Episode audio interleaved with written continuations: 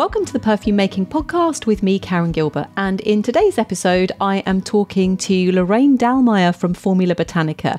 We will be talking about everything from formulating and fragrancing natural skincare, sustainability, tech innovations, and how to become an indie beauty entrepreneur.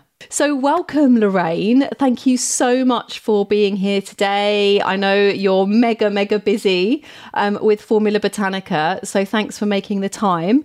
I know we also have a lot of crossover students. So, there are going to be a lot of listeners on here who already know who you are, um, but there might be some new people who don't.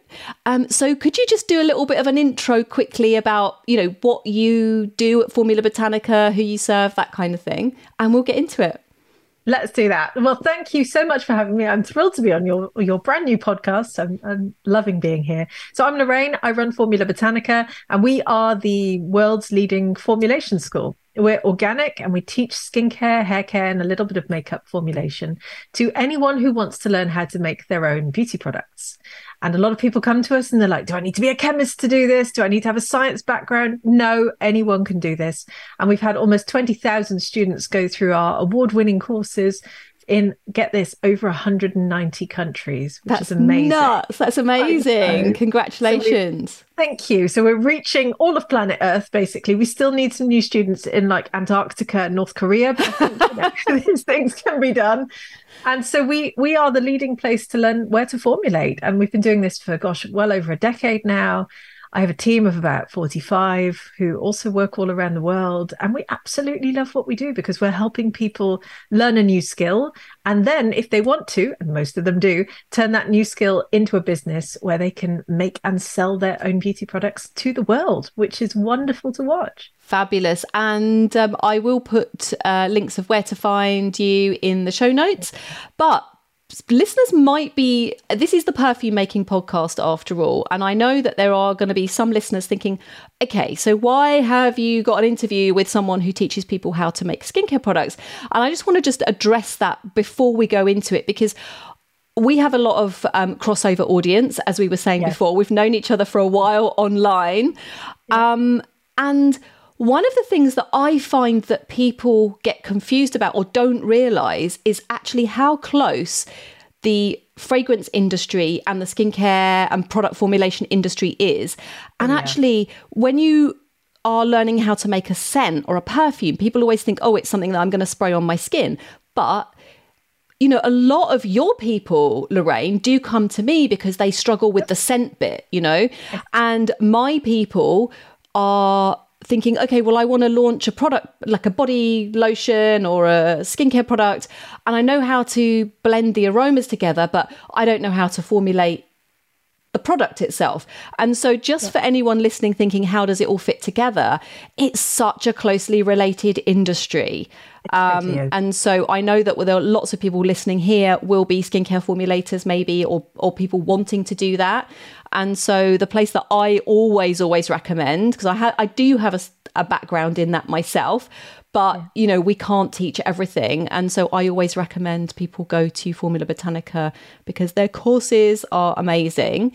Oh, um, so and likewise we always recommend everyone goes to you to learn how to perfume so that's, i know. i know. It's so amazing to find a match like that. Yeah. so lorraine could you um so you've told us a bit about you know what what you do at formula botanica but could you just share a little bit about your journey? Because by trade, I suppose, by training, um, you started out as a biologist and environmental scientist, didn't you? So could you just share a little bit about your journey from from that to um, to becoming the CEO of Formula Botanica, and also like, do you, how do these fields influence your approach to organic cosmetic science, if they do? Very good question. So, yes, I trained as a biologist and then realized that I needed some vocational skills. so, I went back and trained as an environmental management consultant and immediately got snapped up. I mean, this was the early 2000s. Everyone was looking for environmentalists. So, I ended up working in the gigantic oil and gas industry. Wow. And I got sent over to uh, Far Eastern Russia, which was a very random place to find myself at the age of 25 um, but it was a fantastic opportunity because there were so many environmental challenges. And at the time, I worked in the world's largest oil and gas project. um, as an environmental scientist. And I very naively thought that I would change them from the inside out. I would frequently go up to my big senior bosses in, I mean, one of the biggest corporations in the world and be like, I'm chaining myself to the pipeline if you don't turn this around. and of course, they took no notice of me. So I quickly became very jaded. Met an Englishman there, moved back to the UK because previously I'd lived in the Netherlands most of my life. And at that point, ended up in the renewables industry where I was um, designing commercial scale onshore wind farms, which was great fun. I mean, it brought my sort of environmental background into it, uh, where we were looking at all the different environmental constraints. And I did that for quite a long time, but all the time in all of these jobs I had, I kept hitting this glass ceiling. And I'm sure quite a few of the sort of female listeners will rec- um, recognize this. But I kept being told, you're too young, you're too inexperienced, you're too scary, you're too intimidating, you're too outspoken. I oh, that one. Outspoken. I know that one. Had that one a lot. And in the end, I would just come home every day and be like, ah, how do I get out of this? This is awful. And it was actually my partner, Richard, who said to me, I think you just need to work for yourself. I think you'd find a lot more joy in that. And so I remember this holiday that he and I had together where we just walked around for ages we were in Japan at the time, actually. This was pre children. And I kept going, what could I do? And in the end, we decided that him sort of dragged it, he dragged it out of me that I really wanted to work with plants because I always loved plants. And we came up with all these ideas for what I could do with plants. And in the end, skincare was something that really came out. And I started, um, it wasn't until I was on maternity leave with my uh, eldest son, who's now 13, that I was watching the BBC's Apprentice and I don't know if you've ever watched it, but if you have, you'll know that there's all these people who claim to be the best business people in the world, and then they bumble around on TV. And I remember sat there with my baby going, God, if these idiots can do it, so can I. so at that point, I thought, I'm going to launch my own iPhone app on how to make DIY beauty products because I'd been tinkering so much in the background already. And it took me about a year and a half to get my app in the App Store. This was 2012 when it launched. It was called Beautycraft. It retired a couple of years ago, so it's not available anymore, but it did really well. That was an early, so you early adopter in the whole app business. Yeah, then. yeah, with baby in tow on maternity yeah. leave. It was insane. I, th- I blamed the sleep deprivation to a certain degree because um, new motherhood sort of hit me over the head a little bit. But then I just thought I need to do more than this. So I started blogging about ingredients, brought my science background into it, really brought that love of plants into it. Thought, right, I'm going to start my own skincare line. How do I do that?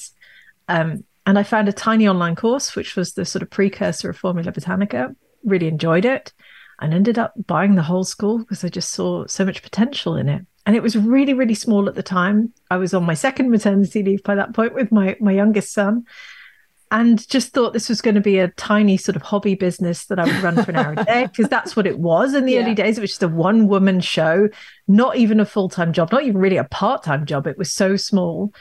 And then just threw myself into it. And here we now are 10 years later. Grew a beast, a beast, created a monster. I know, I know. It is a bit of a monster. It's also uh, my other baby. yeah, it's like a, a, a teenager. yeah yeah, a difficult teenager.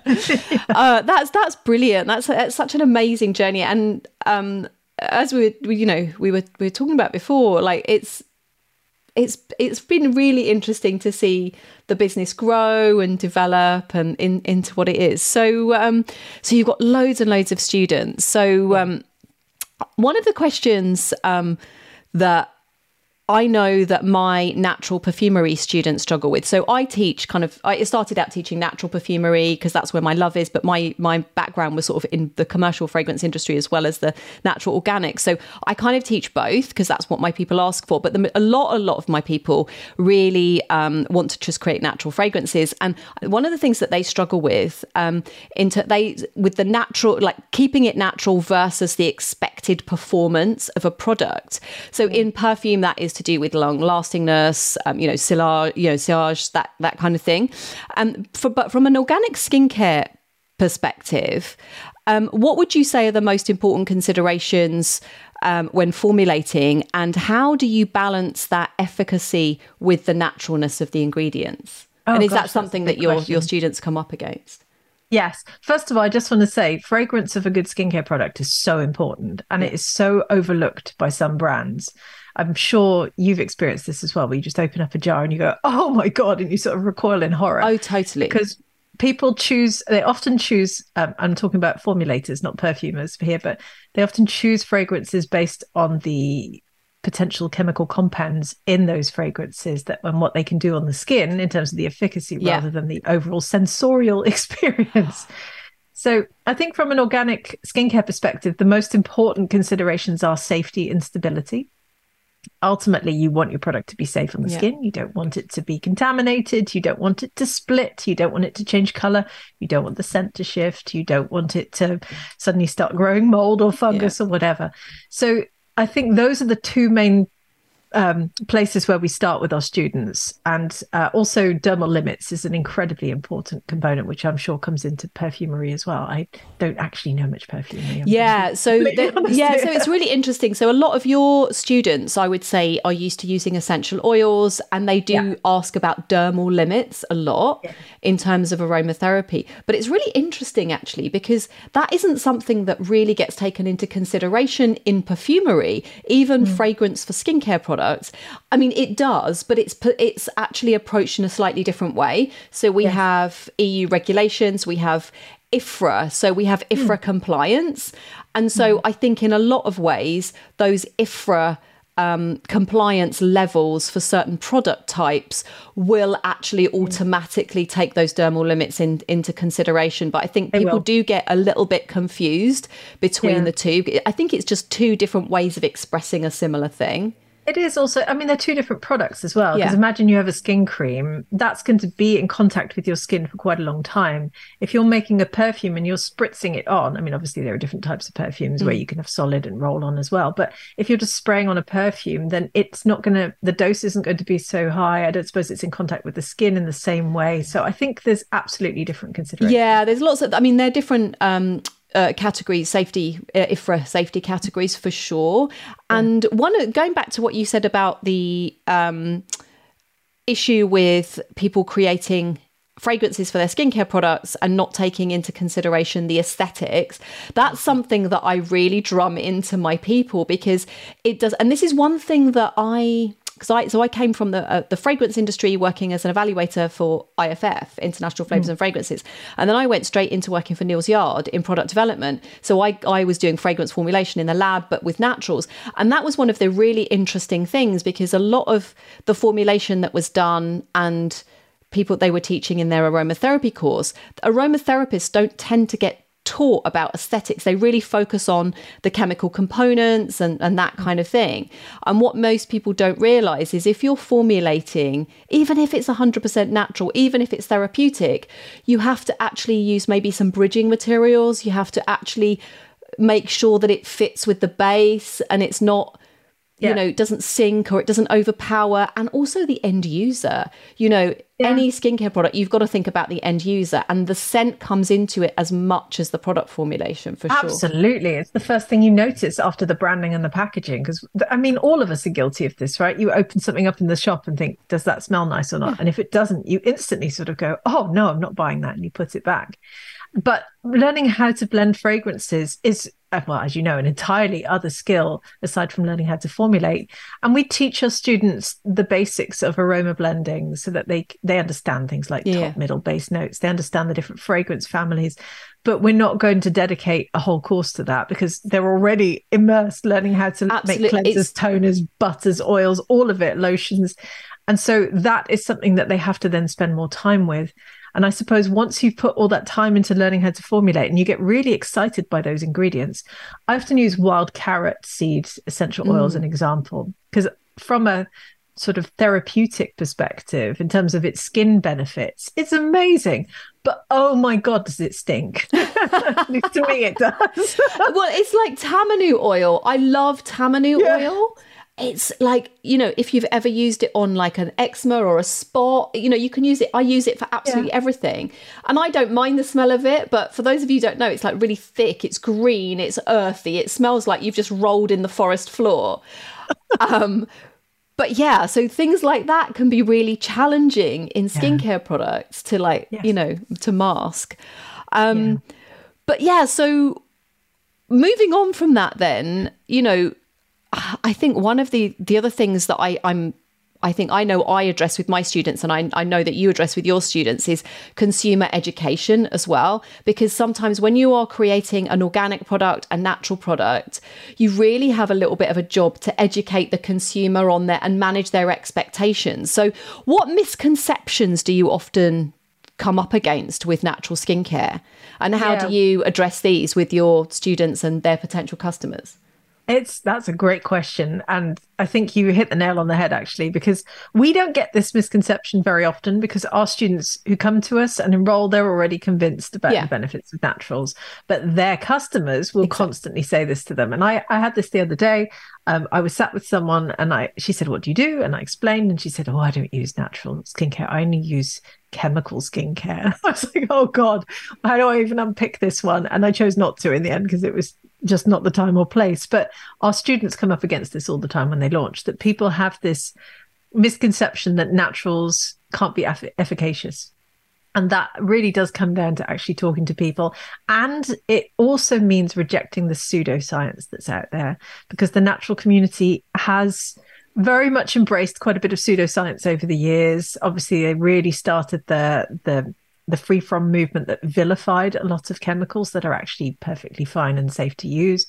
So there is an element of needing to just be balanced and putting out correct information. But I understand that doesn't always tie together well with marketing messages. That is what I do. You know what? That's one of the things I love about Formula Botanica because even though you are really focused on the organic skincare formulation side of things, it's really balanced. And I have found over the years and it changes and morphs doesn't it it's like yeah. you know you have oh you know naturals are you know amazing and they're the only th- like chemicals are bad and like people don't understand that everything's a chemical and then people say oh well, naturals are all good and chemicals are all bad and that's not necessarily the case but then a lot of the time naturals can be you know people are recommending usages mm. of essential oils for example or natural ingredients that are way over what they should be, yeah. and they they tend to cause more harm than yeah non-naturals. And I love your balance in that.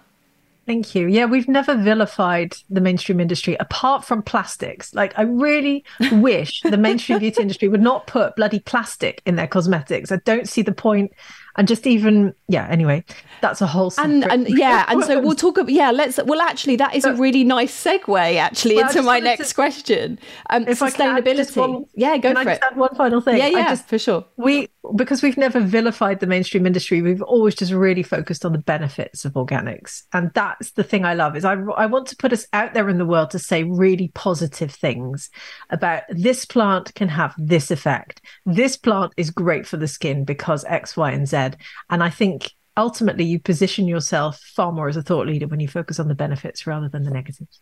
Absolutely, that's really, really well said, and that is um, that's something that I really try and get across to my students as well. We, I mean, I have both. I, I mean, I don't know what my percentage is really, but I think a huge chunk of, of my students do want to focus on naturals. And i really do try to, to get that across to them that you know you need to have a balanced view. And also the education of their customers is so important because that's the only way we're ever going to change anything exactly um, so talking about plastics and, and yes. bugbears around that so sustainability obviously is a key concern in both perfumery and in skincare and it's almost and i think actually we had um, a sort of an era where everyone was going everything had to be natural everything had to be organic and i think for a while now the conversation has been shifting slightly uh, towards more about sustainability yeah. rather than oh just because it's natural because some naturals are not necessarily sustainable. So could you talk a little bit about um, the role of sustainability in skincare formulation especially you know with sourcing ingredients and packaging? Yeah it's a huge topic. And you're right. The industry started talking about it during covid which is pretty shocking. I mean i qualified as an environmental scientist got 20 20 plus years ago can't even count at the moment. And in that time, I've not seen the beauty industry really address the elephant in the room. And it's been fascinating watching them shift. But what they've been doing is just latching onto a few tiny little things like we're going to make our plastic packaging recyclable. And you're sat there going, what? how how have you been going for all these decades without it being recyclable? How is that even a thing in 2023? And they're so far behind that we have a really long way to go to catch up. Um, so yeah, I I actually host the Green Beauty Conversations podcast, which I know you've been on in the past as well. I have, I have a long, and, long time ago. Yeah. I'll put a link to that in the um, the show notes as well because I think that's really important for everyone um, who's interested in naturals and organic for sure. Well, so I address the sustainability question in that most of the time, and I have a lot of people come on and we talk about consumption of beauty products and how we can make longer lasting beauty products. We talk about circularity and refilling. We talk about the sustainability of ingredients and resource use and things like that. And then also the beauty of making your own products yourself and actually walking away from what the mainstream industry is trying to sell you, together with their obviously highly toxic marketing messaging to tell us that we're not young enough and not smooth enough and not beautiful enough and not white enough and not straight haired enough and all of those things. So it's a huge topic. And I'm just not watching people really unpick it properly. And even consumers don't get it. They just don't get it at all. And when they're asked, and I see this in poll after poll, when they're asked, what does sustainability mean in skincare for you? They all go natural, and I'm like, well, that's great for us and it's great for our students, but that's not what sustainable means. Yeah. Sustainable is a much bigger topic. And I, I just don't see that conversation shifting in the right direction at the moment, mainly because, of course, it is led by the beauty industry. And for them to address the elephant in the room, which is the fact that they're producing billions of units of cosmetics to try and try to sell them by telling us that we're not good enough as human beings, that isn't a long term strategy for success in my book. Yeah, so that's a really tricky one to navigate as well because you highlighted the fact that there are hundreds, if not thousands, uh, you know, however many products launched every year. And so obviously you you know, you've got students who want to launch new brands. And so is there any advice that you would give people who think oh you know the the market's saturated. I can't i can't do this because i'm competing with the big brands yeah, it's an interesting one because I think people look at the industry as it is and think, God, is there really space for another beauty brand? And a couple of years ago, there were all these articles going, do we need any more celebrity brands? Do we need any more beauty brands? And I think we need to move away from that question and flip it on its head and go, do we need the brands we currently have? or could we actually right. get some other ones in there who can maybe do a significantly better job and stop telling us that again we're inadequate as humans. So i think there is absolutely scope out there. And i see some of our students just rise up and smash through the industry overnight. I was talking to a student um, a couple of days ago actually because i'm doing a podcast with an interview with her tomorrow. And you know she launched in covid. She's now her brand is stocked in 300 stores across north america in under three years. And you go wow there obviously really was a niche for you there I, I talked to another brand. Um, one of our graduates started again in COVID. You know, she's doing four million dollars in revenue a year now within three years.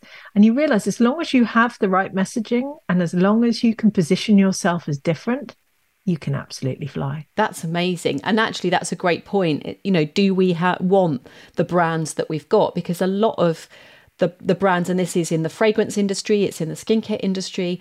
Ultimately, a lot of those brands that we buy, see on the shelves are owned by a very, very small number yep. of humongatron, if that's even a word, like organizations, right? So yeah.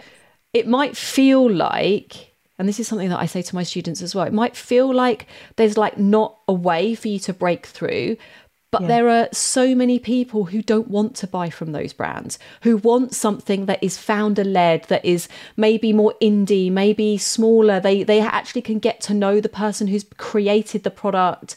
Yeah. It's it's just a huge opportunity and a huge niche. And that's amazing to see with your students. So, I mean, I'm talking to a few of mine um, on the podcast as well um, in the upcoming months. And, you know, I've seen people start from nothing um, with no experience whatsoever and launch their fragrance brand. And that opens up so many opportunities. They're on other people's podcasts, yeah. they're doing talks, they're becoming an expert speaker in their own right yeah. because of that.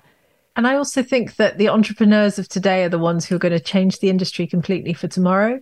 And like the eco beauty entrepreneurs, as yeah. you will you know, there's I have a friend in the beauty industry in the UK, um, Jo Chidley, who runs Beauty Kitchen and Re, and she has she and her husband have come up with this incredible circular beauty concept where they take packaging back from brands and they've developed some kind of proprietary technique for cleaning it, highly entrepreneurial.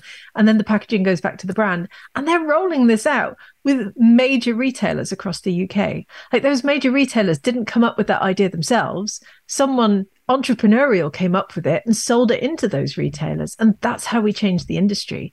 We can't wait for the fossils to, that are sat there to come and change things for us because they won't. They've been there for over 100 years for a yeah. reason. So we need to bring the ecopreneurs up into the um, the skincare and perfume worlds, and they will change things. And so, folks, if you're listening to this and thinking, "Should I do this?" We change it. We change it from the inside.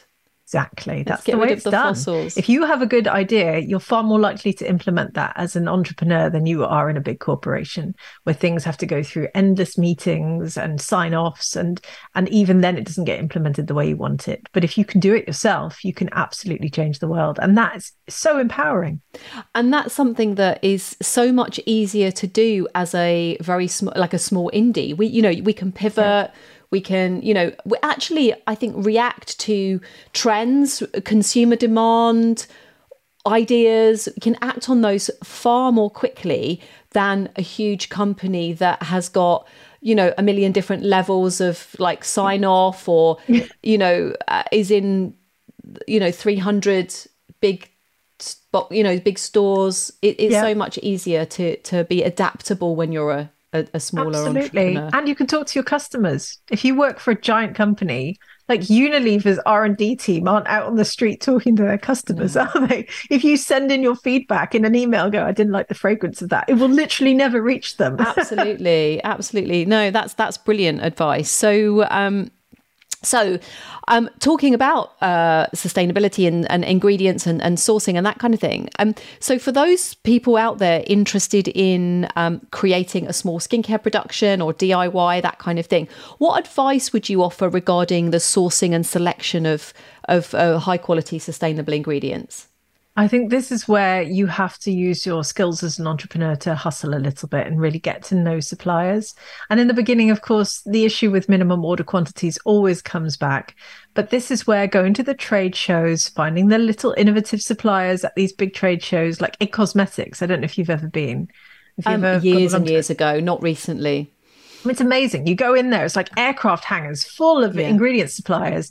And of course, you've got the giants at the front who aren't remotely interested in the indie brands and they literally sort of shoo you off the stand with a broomstick. But then you've got all the ones at the back who are very happy to work with smaller brands and they have some fascinating ingredients. And I think that's what you need to be doing as an entrepreneur when you're starting a brand, be that skincare or perfume getting to know your suppliers, building up long term relationships with them. And I did, um, I've done a couple of interviews on my podcast with uh, like May Lindstrom yeah. and Sarah Brown from Pai Skincare, really successful beauty entrepreneurs who have beautiful brands and they're they're very fiercely protective of the ingredients that they use. And they're fiercely protective of the relationships that they have with those suppliers which they've spent years building up.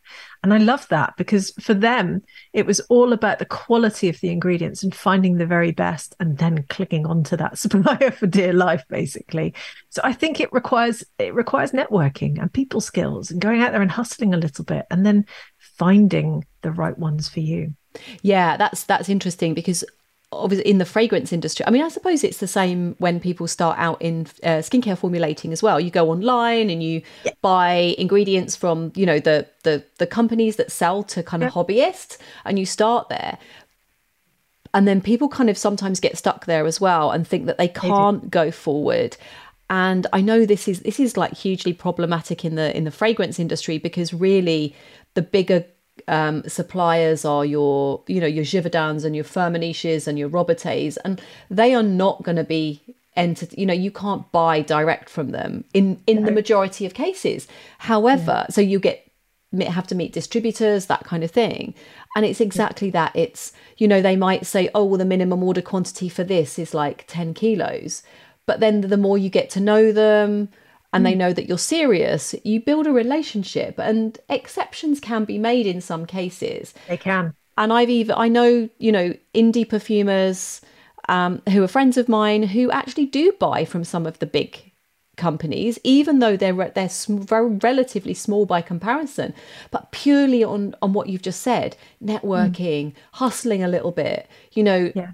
Building those relationships and and sticking with those companies because if they know that you're serious, you know, who knows where you might go? The volumes are going to grow the bigger you grow as a company. Absolutely. And they want to invest in you. I had a chat with um, one of the big ingredient suppliers a few years ago, um, Croda, and I was talking to them about indie brands. And they said, look, we do do um, sample sizes, and a sample size can actually last an indie brand for a really long time.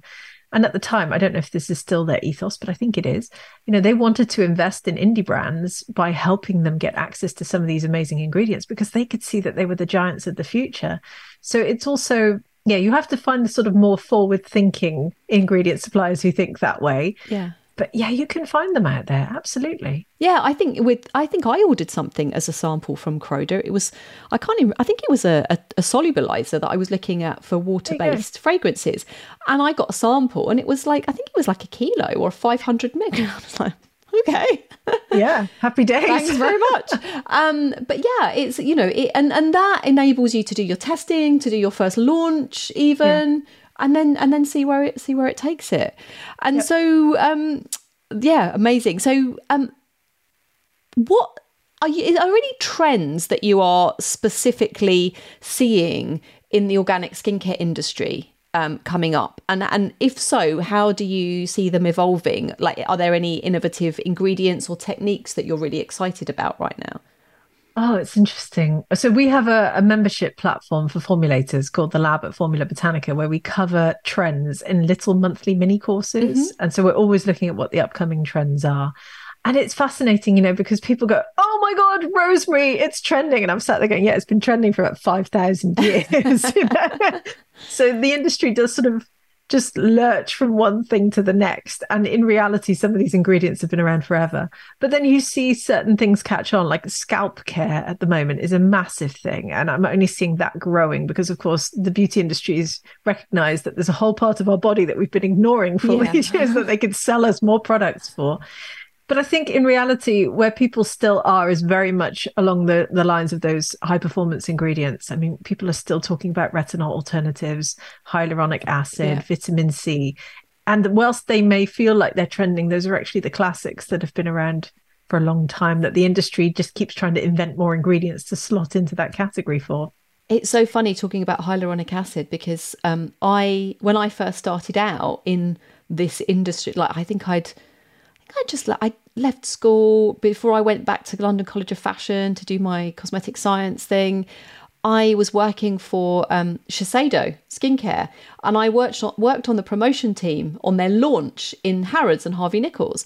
And one of their key selling points for their entire skincare range at that time was something called biohyaluronic acid, and it was there was a toner that you used that was so different to Clinique's toner because Clinique's yeah. was really stripping of the skin and th- theirs was called, I think they called it softening lotion and it had hyaluronic acid in it and then yeah. their bio performance cream. And so at the time, this was like 1990, I, we were talking about the amazingness of hyaluronic acid.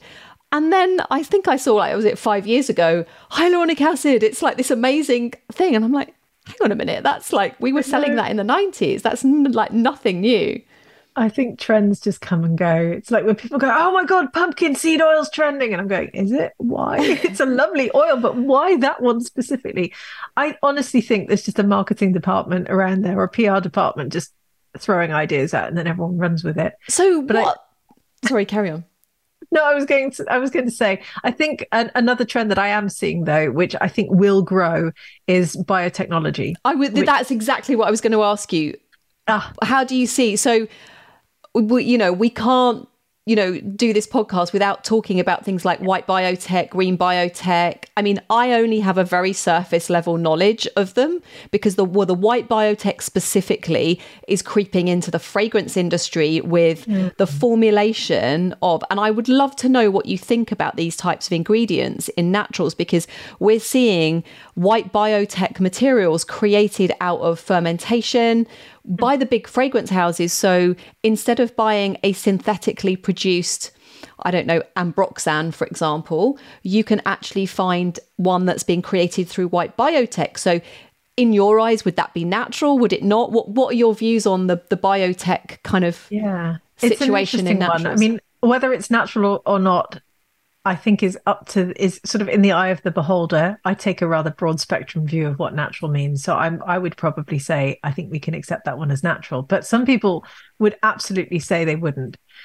What I think of them is I think there's great potential there for the sort of industrial beauty players, the really giant ones, who must be using billions of tons of ingredients all the time and planet Earth probably can't sustain that. I mean, you will know from many essential oils they're still harvested unsustainably. It's it's decimating these plant populations. So I think for the big players, I think it's brilliant. Get them onto biotech, get them creating all sorts of fascinating plant ingredients. And in fact, I interviewed someone on the podcast the other day um, who runs a biotech company in San Diego called Biotech Bio. Oh, forgot what they're called. Bio, I think it might be Biotech. I've forgotten but anyway, he was saying that they analyze, I think, thousands of antioxidants to find the most potent ones, and then they develop those as ingredients. And they're working with some of the big players to um, to completely change all of their ingredients so they will no longer be using natural resources. And I think actually that's probably not a bad thing. For the indie players, I can see that a lot of those people get real joy out of working with plants the butters, the oils, the waxes, the hydrosols, the essential oils. And I think there's a real split to be made here potentially, where some of the smaller players may well still be able to work with those beautiful plant ingredients without putting that ecological pressure on populations. So I can see an argument for both sides, to be honest. Yeah, interesting. So, any other tech? What has AI crept into skincare formulation? Um, so well, I got ChatGPT to formulate for me. Um, I recorded a podcast episode on this actually the other day because it was just very bloody minded and it wouldn't formulate properly, and it kept going. and particularly on the essential oils, you'll find this fascinating actually because I kept going right. Is this essential oil blend um, safe for use on the skin? And it would go, oh, I don't know about that. You need to hire a chemist. And then I'd go, tell me the exact breakdown of the essential oil blend that you've made and it would give me something very tentatively and then go, but you do need to consult a chemist. And in the end, I sort of went, right, why do I need to consult a chemist? You're the expert. Tell me. And so I then ended up in this massive spiral of argument with ChatGPT going, I don't need to hire a chemist because anyone can formulate, because of course that's very much our motto at Formula Botanica. And in the end, ChatGPT sort of backed down and went, okay, you're right. And then the next week I tried it again and it still went, you need to hire a chemist. so you could you use a prompt saying acting as a, um, a chemist and skincare formulator. Maybe. We're using 3.5 or 4? 4. Yeah, so it should have been able to kind of rustle I think 4 just gives you more tokens rather than it having a hell of a lot more. Knowledge. Oh, really? I've literally just delved into 4. I haven't tried, I only started using 4 this week just to, to test it. Yeah. But um, no, it's it's a great tool, and we're certainly starting to use it for content creation. Um, I just upload my podcast show notes and it spits out. I, I, upload the transcript and it spits out a show note perfectly written exactly as we need it. Yeah, and but, you can um, cut it down for social posts. You can cut it down to yeah. make TikTok stri- scripts from your podcast, yeah. that kind of thing. Yeah. Um, but yeah, oh, that's that's interesting. So it's not it's not quite there yet. I do know, though, I was having this conversation with somebody else um, on the podcast, Lorna uh, McKay, who uh, runs the Perfume Society. There, they have a, a, magazine called The Scented Letter, and we were talking about AI, and actually, that was one of the topics that they talked about in the magazine, and a few perfumers were talking about it that same week. And I know for a fact that a lot of fragrance houses, big fragrance houses, have been using AI for quite some time and mm. looking at and I don't know what I think about this really. I don't know how it's going to pan out because I think what they're doing is using it. I'm sure they're using it in many, many different ways, but using AI to formulate a fragrance that is going to be a bestseller by analyzing all of the bestsellers out there and formulating something that's going to be a winner. Yeah, I don't know how that's going to end up. I actually said to my team, I want to get AI to make me a formulation. And do you, does one of you have time to just whip it up for me? Because I'm just so busy, I hardly ever yeah, get time to formulate anymore. And uh, in the end, we didn't do it because we couldn't get it to actually sort of pin its flag to the mast and tell me exactly what it wanted me to do. But I think it's worth trialing because I think it might just demonstrate that actually AI isn't quite, hasn't quite got the humanity that we need for that sort of thing. No, and I was wondering in the you know if you are then looking at okay, analyze all of the the most successful product formulas out there. So it, I know that this is something that's happening in fragrance, and then create a bestseller. Like if that is done time and time and time again. It's almost like the formulations become a bit inbred and a bit kind yeah. of um, everything's going to end up being the same and there's going to be it no is. differentiation. Yeah. And so that then to be fair, I mean, a lot of the beauty industry already is completely the same. I know yes, perfume fragrances are obviously all different, but if you go into the supermarket and pick up a bottle of hand soap, the 10 next to it will be identical. They'll just have a different logo and a different packaging. Oh, yeah, absolutely. And so this is like, it's called trickle. I mean, uh, this is something that um, I found hilarious actually, because I hadn't worked in the big commercial fragrance industry for, for many, many decades now. And I remember thinking, and we worked on Palmolive. There was a Palmolive almond milk shower gel, for example. And what they do, and this is not something that loads of people necessarily know is that it's, it's a thing called trickle down and you know you you look at types so a uh, Tresor type might be in a peach coloured fabric conditioner. A blue, like toilet cleaner, might be a trickle down of a cool water or an Issey Miyake, that kind of thing. And oh. literally, fragrance houses do copy their own formulations and trickle them down for own label supermarkets. And I smelt it. I thought, oh, I'm going to smell Palmolive almond milk because I know that that is a um, a vanilla woody cashmere type because it was that was what I think we worked on back in I don't know 1996 or something. It was still the same. Fascinating. Yeah. Well, I so, suppose people get used to fragrances as well, and yeah, then they don't they want them to change. They do, but yeah, like you say, you know, every white hand soap is going yeah. to have been benchmarked against all of the best-selling white hand soap. So yeah, I suppose all they're doing really is getting AI to do something that's been done anyway. Maybe who knows? I'd be fascinated to see where the industry takes it. Yeah, I might. Um, I might have a go at Chat GPT and see if it, I can get it to formulate for me and see if it comes up with anything different. You can spend hours down that rabbit hole, though. Who's got time for that? okay, so. Um, for our listeners who are budding skincare formulators, what advice would you give to them for starting their journey? And are there any qualities that you'd see as a pattern in your most successful students? So, any. I think the biggest advice is you know go and try and create something that you will think that you think will change the world somehow and that can be tiny as well. That you need to be trying to change your customer's life through making them feel better about themselves or protecting them from something or making their life easier. And if you can crack that, then the rest will flow out of it because you have to create your brand and your mission before you start to create your formulations. And of course, what most people do is they make a lip balm and think, I can sell this, and then maybe tweak the formulation slightly and then think, how do I retrospectively fit that into a brand? You have to put the brand first. And I think that's the main piece of advice. And the other thing is, if you're an entrepreneur and you want to do this, believe in yourself because there isn't going to be anyone out there who's a bigger cheerleader than you are for your own business. Like you're the only one who can make this happen. And if you go into it thinking, I can't do this, then you won't do it either.